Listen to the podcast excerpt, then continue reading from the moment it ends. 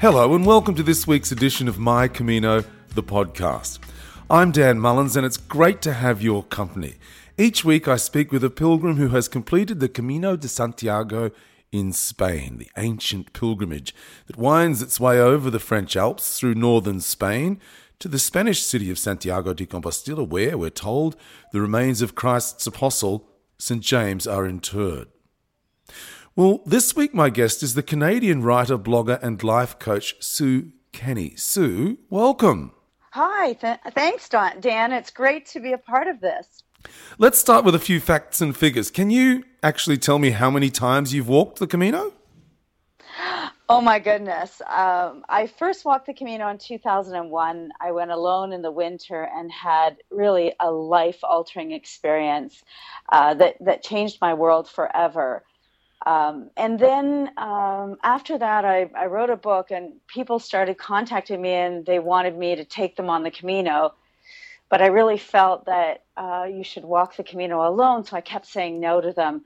But eventually, I I did decide to take a group, and once I took a group, I found out that you don't have to walk the Camino alone.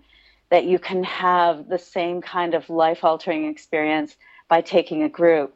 So I've since taken um, 16 groups. wow. Okay, well, we're going to talk about the psychology of the Camino shortly because I know that's something you're very passionate about. But I just wonder, Sue, had you heard of the mystical nature of, of the journey before you went that first time?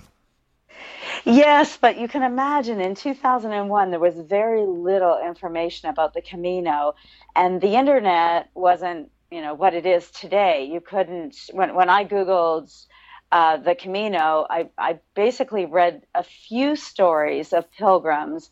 They were like blogs, but um, you know very early versions of blogs, and there were a few forums uh, where you could get some information about the Camino and maybe talk to a couple of people.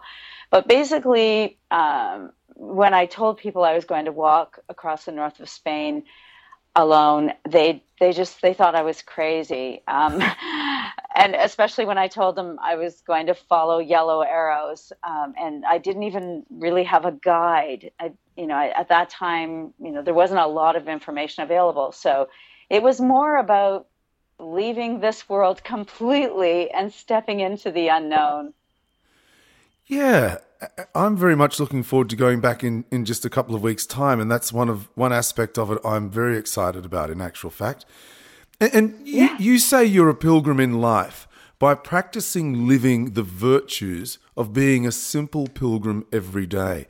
What is a pilgrim, Sue?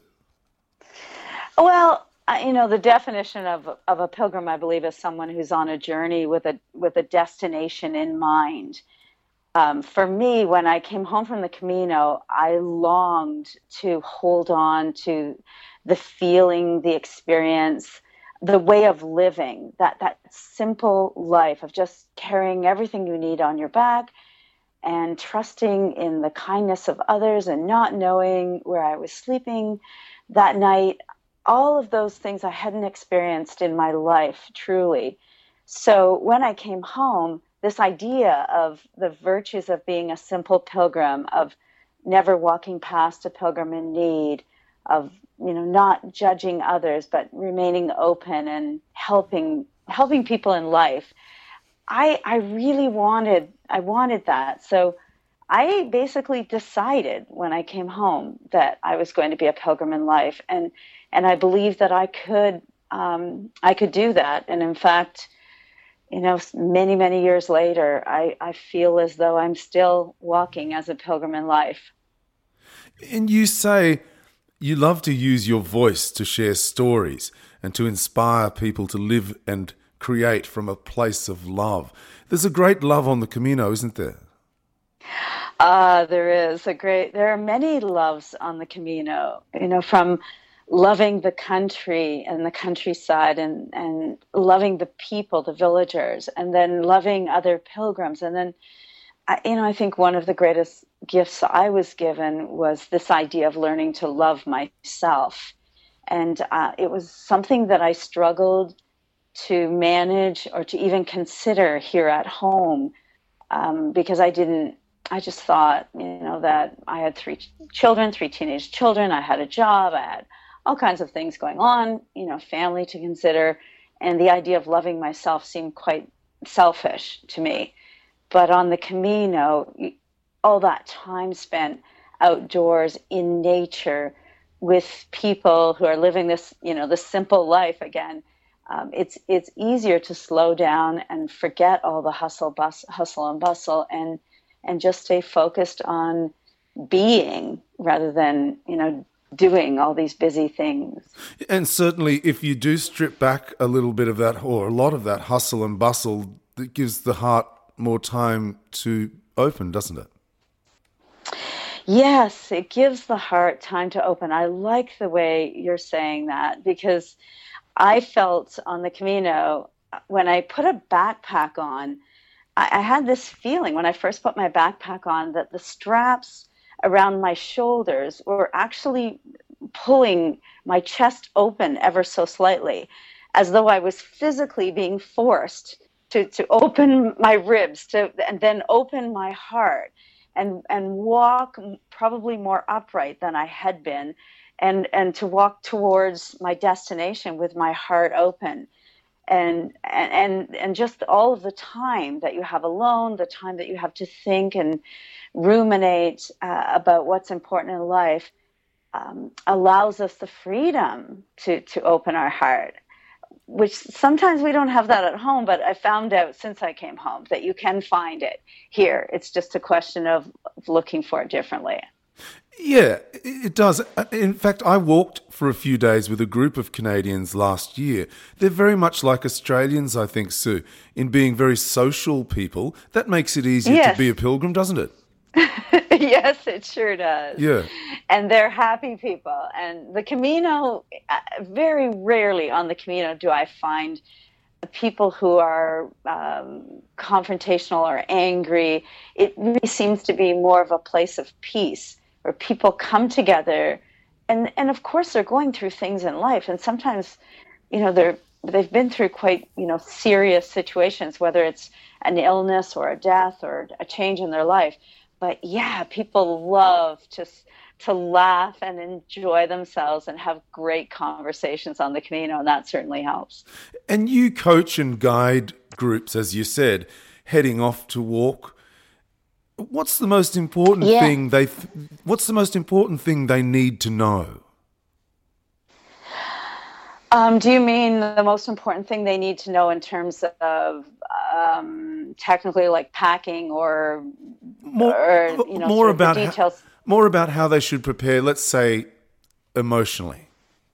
Emotionally, what I like to do with with the pilgrims who are embarking on the Camino is to begin to open their mind to the idea of what it is to be a simple pilgrim, to pare life down to the things that they can control versus the things they can't control the things that they absolutely need in life versus you know the things that you know sometimes you know we tend to in particular in north america you know we tend to just um, have too much you know um, and so i teach them to be a pilgrim in life before they even leave for the camino so that when they get on the camino the idea is then to practice as a pilgrim being a pilgrim and then the intent is that when they come home, it will be easier to integrate the the idea of being uh, living, you know, by the virtues of being a simple pilgrim in their daily life. And that really starts with the, the core of all of that is non judgment. And so, really beginning to look at life and not judging people or things, um, and rather just pausing waiting a moment before the judgment is made and just look at the situation, become more of an observer. And then from that state of observing the situation that you're in or observing the person that you're communicating with or maybe having, you know, whatever it is, then we have a chance to pause and just make a decision about the way we want to be rather than reacting in, in a way that we might have done so before. And, and pilgrims offer so many opportunities to let go or unclutch, you know, the desire to judge somebody or try and figure out, you know, who they are, what they're doing, or why they're doing that, and instead just pause and and mm. be with that person. And so, and yeah, we, go on. Yeah, and we spend so we spend a lot of time um, preparing spiritually or emotionally to Uh, to to not judge. And the other thing is because we're going to another country and we're guests of the country Spain, and sometimes we have expectations about the way we should be served or the way we should be treated in a restaurant or things we're accustomed to here at home. And by being less judgmental about the way other countries work, you can just, you know, embrace it. And if your, you know, if your bill doesn't show up and you're just sitting there waiting, rather than being annoyed that the bill hasn't showed up, by the end of the Camino, my pilgrims are you know, are not no longer rushing out of a restaurant, no longer hurrying a meal. They're you know they're involved in the meal and they're enjoying the culture and the people and and each other. So, what has the Camino taught you in terms of what we can let go of in life? Do you think? Well, I think for me, one of the most important things the Camino taught me was the idea of movement and at the same time ruminating or meditating or contemplating or you know any of the above but this idea that um, when i when i'm in a state of meditation or when this is when i'm by myself and i'm moving forward it's easier to let go and put things down or uh, you know, as I said earlier, unclutch. Just um, give it, hand it over to the Camino. Let the Camino work with it, and it gave me a chance to finally stop trying to, um, you know, uh, sort through everything on my own. There are people along the way. There are conversations that take place, and it's through the conversation that often we learn what it is that either what it is we believe in or or the way that we're speaking or the place we're coming from it becomes clear when you speak to somebody and uh, as you're doing right now you're asking me my ideas and i'm i'm talking to you about them and it clarifies in my mind what i truly believe in um, rather than what i m- might have been doing in the past that wasn't what i believed in um, because I, I worked in the corporate world for over 20 years before I walked the Camino. Uh, so I, I, I, lived in this environment that was very much about, you know, doing what you were supposed to do, making sure that you covered yourself, make making sure that you know you you did what was expected um, in a in a very business way. And the Camino has given me the freedom to let go of that, to be more of myself. And, you know, a couple of years after I walked the Camino, I remember saying something to someone and, and I've never forgotten. It's kind of my own quote that I've never forgotten because it's so important to me. And what I said was in, uh, and it was during a talk that I did in front of a group actually. And what I said was, you know, it took me 29 days to walk 780 kilometers. And with each step I took forward, I walked back to myself and in the process discovered that everything I needed was within me. Yeah. And I think that's that's the lesson on the Camino is that it's just it's all here we don't have to look beyond this. it's yeah. here now. Yeah, that's right. And, yeah. and and one other that's that's a really I love that. I love that so much. Uh, I've said here many times the Camino is brilliant, Sue, because everyone you meet is a pilgrim. It doesn't know yeah. the Camino doesn't know what you do for a living, doesn't care how much money you make or where you live. Yeah, you really or what are, car you drive, or what. It doesn't yeah. matter. And, and you know, I did. I've I very, very, if, if I can't even remember once hearing somebody say, What do you do for a living? Yeah, I know. It's more about, Tell me your story, isn't it? Yes. And it's very, and who, very, and that's really liberating, isn't it? It is. And that's why, you know, what you said earlier about using my voice, when I came home from the Camino, I realized that I had a voice, that I had something to say, and um, and that then I wanted to share the stories of the Camino. Back in 2001, when I came home, nobody knew about the Camino, but I kept telling the stories, and people were curious, extremely curious about why would somebody choose to walk 800 kilometers. Like, well, are you crazy? Why would you choose that? Um, and the, the Camino gives you a chance to speak. It gives you a chance to be heard in a different way. And it is through all of the pilgrims that you meet. And it's through this idea, as you said, nobody cares what neighborhood you live in. We often, I always wanted to know what country people were from because I found that interesting. Um, and, and, in 2001, like in the early days, we used to always introduce ourselves by our first name and the country we're from. So I would always say, "Hi, I'm you know Sue from Canada," and that that was kind of the way it's done. Today, some people do that, but it's not as common. But still, we don't we don't want to know where people live or what you know what kind of a car the driver, as you said what what job they have. We want to hear their voice. Mm, yeah. And it's fantastic too. You say on your website, isn't it? The world is waiting for you to be just your authentic self, nothing more, yeah. nothing less. So, why do you think it is that people find it so hard to be themselves? And the reason I'm asking you that, Sue, is because I know that you would have seen many before and after stories. Why do people, do you think, find it so hard to be themselves? Well, I think I know my own story and what I've seen and heard, and I think generally people are good. People are good-hearted. They're good nature, and maybe it's it's hard to be ourselves because if we feel that it isn't enough, do more, or maybe if we were ourselves, like what if somebody didn't like you if you were being your authentic self? How terrible would that be? And so I don't know. I, I know myself that I tried to please a lot of other people and I tried to please people in my life and I put myself last. Um, and I, I don't know, you know, if that if that's true. I know it's true for some people, but not necessarily everyone.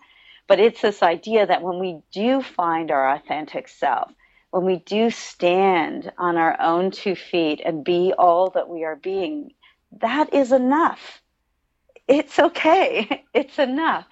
And I always think of the the Buddha has this great saying that is, you know, enough and it relates more to food, but it can relate to this as well. And and what the Buddha says, enough is too much. And just the idea that you can just be enough, and even that is too much. You can you can be too much. I, I don't know. I think I think it's it's this idea of being a simple pilgrim, and that is enough for the world. You say life as a pilgrim is a metaphor for being on a life journey with purpose. Just explain what yeah. you mean by a life journey with purpose. Yeah, well, it's going back to just being your authentic self. So, purpose, it doesn't mean that you have to, you know, shift the world or that you have to bring millions of people together for, you know, some cause or it's about being your authentic self and whatever that is i believe that we each have a purpose or at least a purpose uh, uh, something that we can contribute to the world that is important. And it doesn't have to be um, huge. It can be something something you know as simple as you know for some people writing a blog or look at what you're doing look at this work that you're doing by offering a podcast and sharing stories of other pilgrims. Um, that's, to me, that's a purpose. And by just being your authentic self and asking the questions you know that people want to hear and, and introducing other people to the world, that's enough. It's enough. It doesn't have to be, it can be, it doesn't have to be the most successful blog in the world or the most successful podcast in the world. It's enough if we can contribute something. And I believe if everybody did that, if everybody lived their, you know, their their journey with purpose, or they were on a life journey with purpose, that the world would just be a better place. It would be a happier place. We'd have less, more peace, less hunger. You know, we, we would be able to share uh, from that place, which is a place of love. That's a very powerful and a very simple message. That's brilliant. Now, you've written books, one called My Camino, the true story of a woman confronting her deepest fear, and Confess- yeah. Confessions of a Pilgrim. It's kind of a common theme there. so I imagine it was cathartic writing of your experiences then, Sue. It was absolutely cathartic. However, I didn't have any intention of writing my first book. I only kept a diary that was the most intimate personal diary I'd ever recorded in my entire life. I grew up in a family with seven kids, and if I wrote anything down and somebody found it, um, you know, there was a good chance that everybody else was going to see, hey, look what Sue wrote. You know, it would be, it would, you know, it wouldn't. It's it's hard to be really private in a household with nine people. Um, so the idea of uh, writing a journal was was intriguing to me, and it wasn't until a few years later I didn't publish my Camino till four years after I came back from the Camino, uh, because it was um, the encouragement of people who heard my stories through storytelling and public speaking and keynote speaking that I'd been doing. They encouraged me. They kept saying to me, um, "Do you have a book?" And I'd say, "No, no, I'm I'm not a writer. I'm a storyteller." and people kept asking me where's your book we want to know more we want to know what what went on in your mind that's the piece that intrigued people they wanted to know what was i thinking as i was walking along you know what were the thoughts i was having that shifted my perception of of the world or my ideas about uh, purpose or being a pilgrim or any of those and so i wrote my Camino because people asked me to. Um, and I wrote Confessions of a Pilgrim was the second Camino that I walked alone. I walked the Portuguese route, and the journey was so completely different, just completely different, which I didn't expect. I thought I was going to head out on the Camino and just kind of, you know, casually walk. It was only 500K. I could do 500K, no problem. Um, and uh, you know, I I had you know I got mugged in the at the airport. They lost my luggage and I lost my eyeglasses. You know, within a couple of days. So um, it it was a very very different journey, and yet still had the incredible life lessons that the Camino will give us. You know, whether we ask for it or not. Did you? You mentioned there that you walked that second Camino alone. These days, do you ever get a chance to walk alone? Um, I'm actually going to walk alone in October. Uh, I'm taking a group. We're doing just the last 100 kilometers of, of the Camino. Usually I take two groups. One group does 225 kilometers, and then that's followed by another group that does 100 kilometers. But in October, I'm doing a 100K walk um, over six days with a group. And then I'm leaving the group and I'm meeting a friend. Um, oh, so I won't be alone, actually. But I'm meeting a friend and we're going to walk the Primitivo uh, route, starting in Asturias and spending a lot of time in the mountains in, um, in a very different type of terrain. So it'll, it'll be it'll be an interesting journey for me to not be with the group and not be responsible for anyone else. Yeah, that'd be fantastic. I, I ask my guests each week with people considering walking the Camino, listening, what is it that you could have left behind? What is something that you often take and you think, I really don't need that? Uh, you mean like in my backpack? Yeah, yeah, in your pack. Yeah. I think I always end up with too many clothes. And I don't I mean, I, I don't have a lot of clothes. It's kind of funny because I've pared down um, how many clothes I have in my wardrobe. Um, and yet, there's always this feeling on the Camino that I might need something. And I end up taking an article of clothing, maybe an extra long sleeve shirt, or maybe an extra, you know, pair of shorts, depending on what I'm doing. And with that, I learn that as, as soon as I can let go of it, as soon as I can either give it away or leave it at an albergue or you know just just let go of it then something always comes to me yeah. to fill that that spot and it, may, it might be something that fits in my backpack you know somebody will give me a stone or a little cross that they made or do you know what i mean like yeah. somebody along the way will will give me something and so i've learned that if i can just let go it really does open up space, it opens up the opportunity for something else to come into my life. And as long as I don't have that space, then the opportunity might not present itself. Tell, tell, us about, I love that. Tell us about arriving in Santiago. Do most people find it as they expect it, do you think, when you're taking your, your groups in? What do you observe in, in other people's faces? Oh, I love seeing people walk into Santiago because there's oh there's always this incredible magical look on their face because they've done it. They've completed their journey. And it doesn't matter if you've walked 800 kilometers, 1,000 kilometers, 2,000 kilometers, or 100 kilometers. Pilgrims have that same look on their face. And for some, it's um, they don't want the journey to end, so they actually don't want to get to Santiago. For others, it's a celebration. I did it, I made it. They're jumping up. Last year, I have the most beautiful picture of myself with um, a few other, three other pilgrims, and actually it was in May, and we're jumping up. We're, we're in front of the cathedral, and we're all off the ground with our arms up. And that was exactly the way these pilgrims were feeling about the completion of their journey. And then, you know, others are are injured or struggling or still carrying something with them that I don't know. I've heard stories of just putting it down in Santiago. You know, once they get to Santiago, then they can finally let go and really move on in their life. But for me, it's it's a very very joyous experience. I love getting to Santiago. and there's so many people have said to me on these podcasts that's where their Camino began.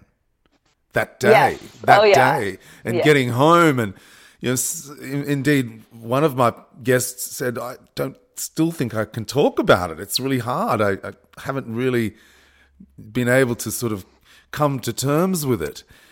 we we talked about the energy and we talked about what people can expect in terms of that spiritual juju, as as one of my other guests, Rebecca Scott, called it. How do you yes. how do you explain it to people? That spiritual nature, that energy. Well, I think I'm at a point in my life now where I'm attracting people of a similar mind, uh, people that are interested in, in having a spiritual experience. I now walk the community. I'm a barefooter now. Yeah, we're going to talk um, about that. I've, we're going to talk about that in a minute. Yeah. yeah, but go on. Yeah. So just the idea of wanting to be connected with the earth and and understanding that there's something you know beyond each of us and wanting to know more about that. The other thing is the Camino, the idea that people have been walking it for, you know, a thousand years and, and all of the pilgrims of the past have stepped into, you know, the footsteps of each other. And what I find is a, a, lot of people who walk with me are intrigued by this idea of being able to, you know, physically step into the footsteps, but also there's an energy there that allows us to reconnect, you know, with our past or reconnect with um, other, even other realms, um, if it were. But understanding what that is and being able to connect with that is something that we sometimes struggle to find here back home.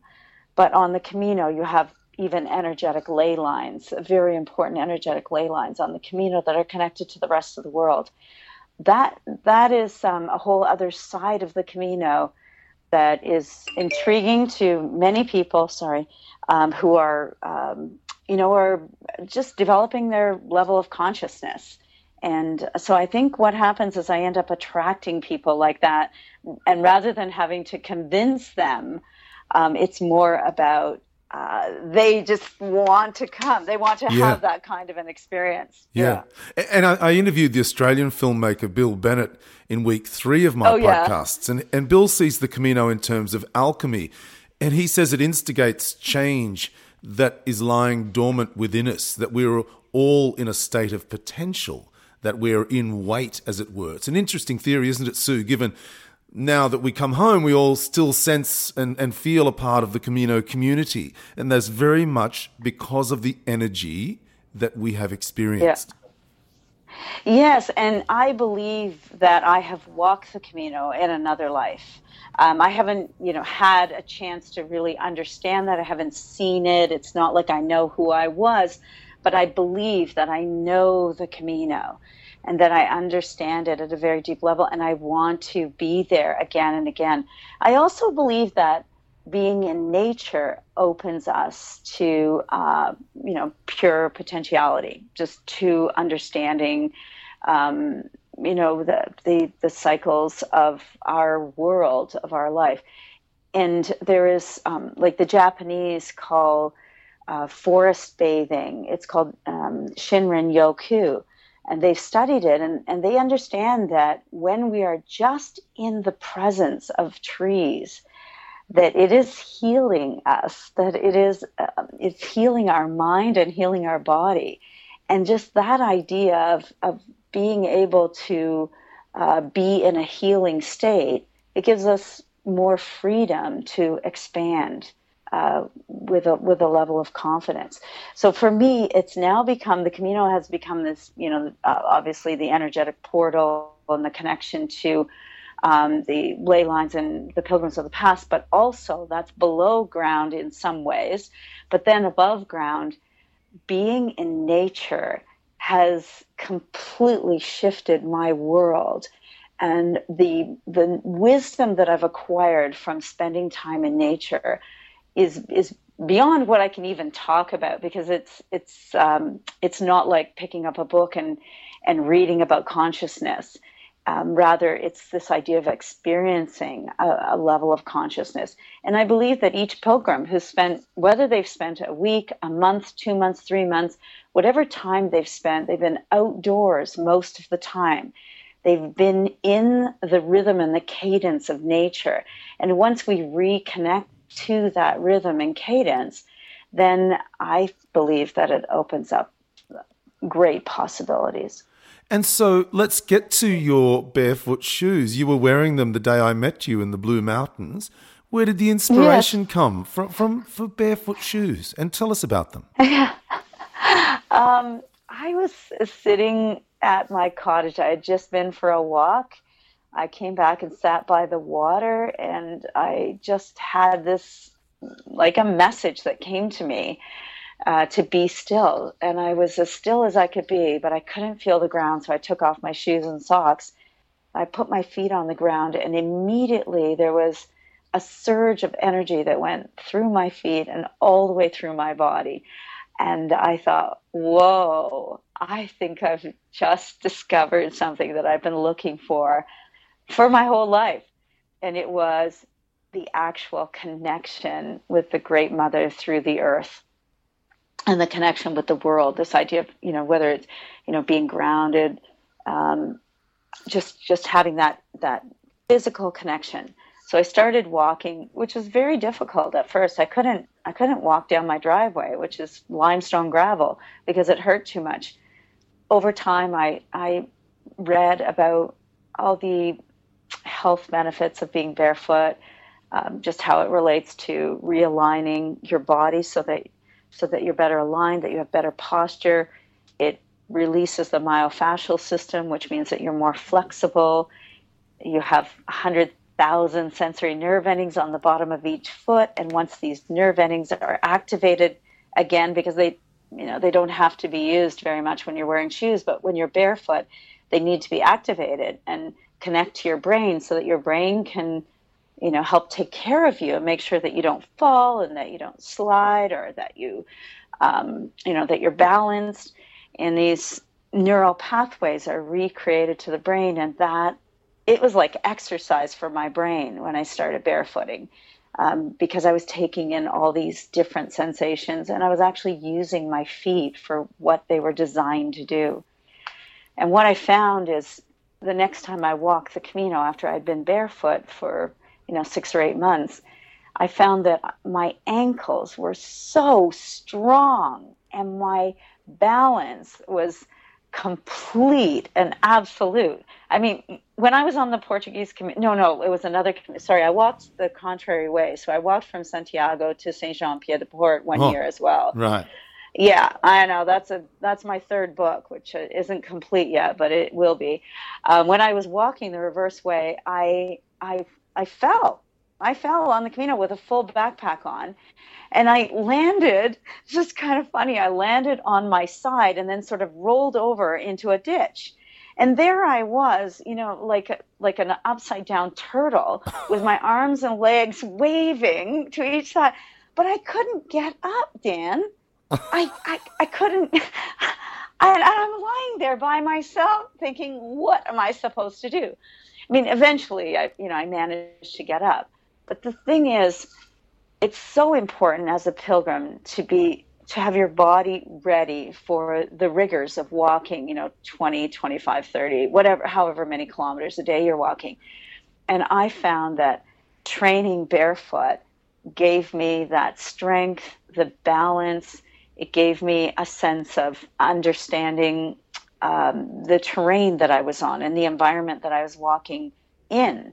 Whereas when you're wearing boots, sure it could be raining and it you know that it's slippery somewhere but you're constantly in a state of anxiety about possibly slipping or falling um, when you're barefoot and it's raining you know exactly what the terrain is you know that your feet respond the skin on the soles of your feet res- respond to wetness and and they grip onto the rocks they'll grip onto anything that they can and keep you upright that's their job so one thing led to another, and I started walking barefoot into stores and restaurants, and then promptly got thrown out. and it was embarrassing. Like I was, I was truly embarrassed when two people would come up to me in a store, in a grocery store, and say, "Excuse me, do you have any shoes with you?" You know, and I'd say, "Well, no, no, I'm I'm not wearing my shoes." And they'd say, "Well, I'm afraid you're going to have to leave the store." and and then they would escort me to the door as though I was going to uh, do something. I don't know, and I was so embarrassed by it, and that I thought, okay, well, I went to the forest. Actually, I went to the forest, and often in the forest, I will just ask a question. You know, if you have a question in life that you that I can't find an answer to, I will just go to the forest or the Camino. I do it on the Camino. Ask the question sometimes once, sometimes numerous times without any expectation of an answer. And 100% of the time, the answer will come to me in a time and a space and a place where I least expected it. So sure enough, I went to the forest and, you know, asked the question, what, what do I do? Like, how, how do I manage this? How do I continue to be connected to the Great Mother and yet live in this world, this society that thinks that barefooting is unhygienic or that it's dangerous or whatever. And sometime later, the answer came to me, and it was to design a shoe without a sole. And so I sat down with an old leather coat I had and started cutting around my foot. I laid the leather over my foot. I started cutting, and before, like within hours, I had the the basic design of bare bottom shoes. And so you now talk about it. It's it's a huge part of your life. Uh, you yeah. you must just absolutely love the continued fascination with it. Like like I'm I'm fascinated by it. I could have just sat there listening to you talk and talk and talk, and, and you must just absolutely love that that your connection with the earth and your your reaching out for that connection with the earth has has given you this this point of difference. This this something very special to talk about. Yeah. And if you look back, you know, if we just go back to the beginning of this conversation that we were we're having when we talked about you know living a, a journey with purpose living your yeah. life journey with purpose I thought when I came back from the Camino in 2001 that my purpose was my vo- voice. And here I've gone on the Camino. So imagine I walked the Camino, I came home, I never left the Camino. For me, the Camino just it just continues. I never really come home and go back. It's I'm living the life of a pilgrim. And so if you if I look at the journey of the Camino taking me down my path to telling stories, to guiding groups, to, to coaching individuals, to doing the work that I do. And of course, every time I came home, I went to the forest and because I wanted to walk, because I, I was a pilgrim. And there, the forest then showed me that there is another way. And now I think that I was destined to be barefoot, that the Camino was trying to tell me that a long time ago, but I couldn't hear it. Um, so it's just I, I, have to wonder what is next. well, that, that, you won't believe that. That my next question is what is on the horizon for Sue Kenney. That is my next question. Mm, I know, and and so I will tell you what's what's next. I, I'm writing a book, and it's almost finished. It'll be published probably the end of September, and the book is called "How to Wear Bare Feet." oh. And ah. it's really a it's a it's stories. It's it started off as a guide, you know, five step guide on how to integrate barefooting into your lifestyle. I started writing. I I I had to tell stories, and and in the so in the telling of the stories you understand what it is and i actually have a chapter there on the camino um, because i want i really want to encourage camino pilgrims to consider the idea of either preparing for the camino um, using barefoot training so not you don't have to be a barefooter you don't have to go barefoot every day but incorporating um, connecting to the earth to your camino training both to make you stronger and but also to align your body so that you know it will help you to walk longer distances but then also to do some barefooting on the camino. So for me the next step after that once my book is launched how to dive how to do scuba dive. And i'm ex- i'm going to explore under the water you're going to scuba dive yeah Wow. Okay. So the connection with the earth, yeah. you want to go beneath the water. Yes, where it all started. Really, when we think about it, where uh, I just want to, I want to be, a, I want to be nature, be earth, be, you know, all of. I, I just want to be a part of everything. So so I'm going to put some fins on instead of bare feet or foot or you know shoes or boots and explore underwater. And I think I, I, feel like that might be part of the next journey of my life. I, I don't know how it's going to unfold, but I know that I'm being called to do it, and that's what I'm going to do. Fascinating. Well, I, I know that I speak on behalf of all of my listeners in saying that we will be fascinated to watch how it all unfolds because I'm certain there'll be a story or two to be told.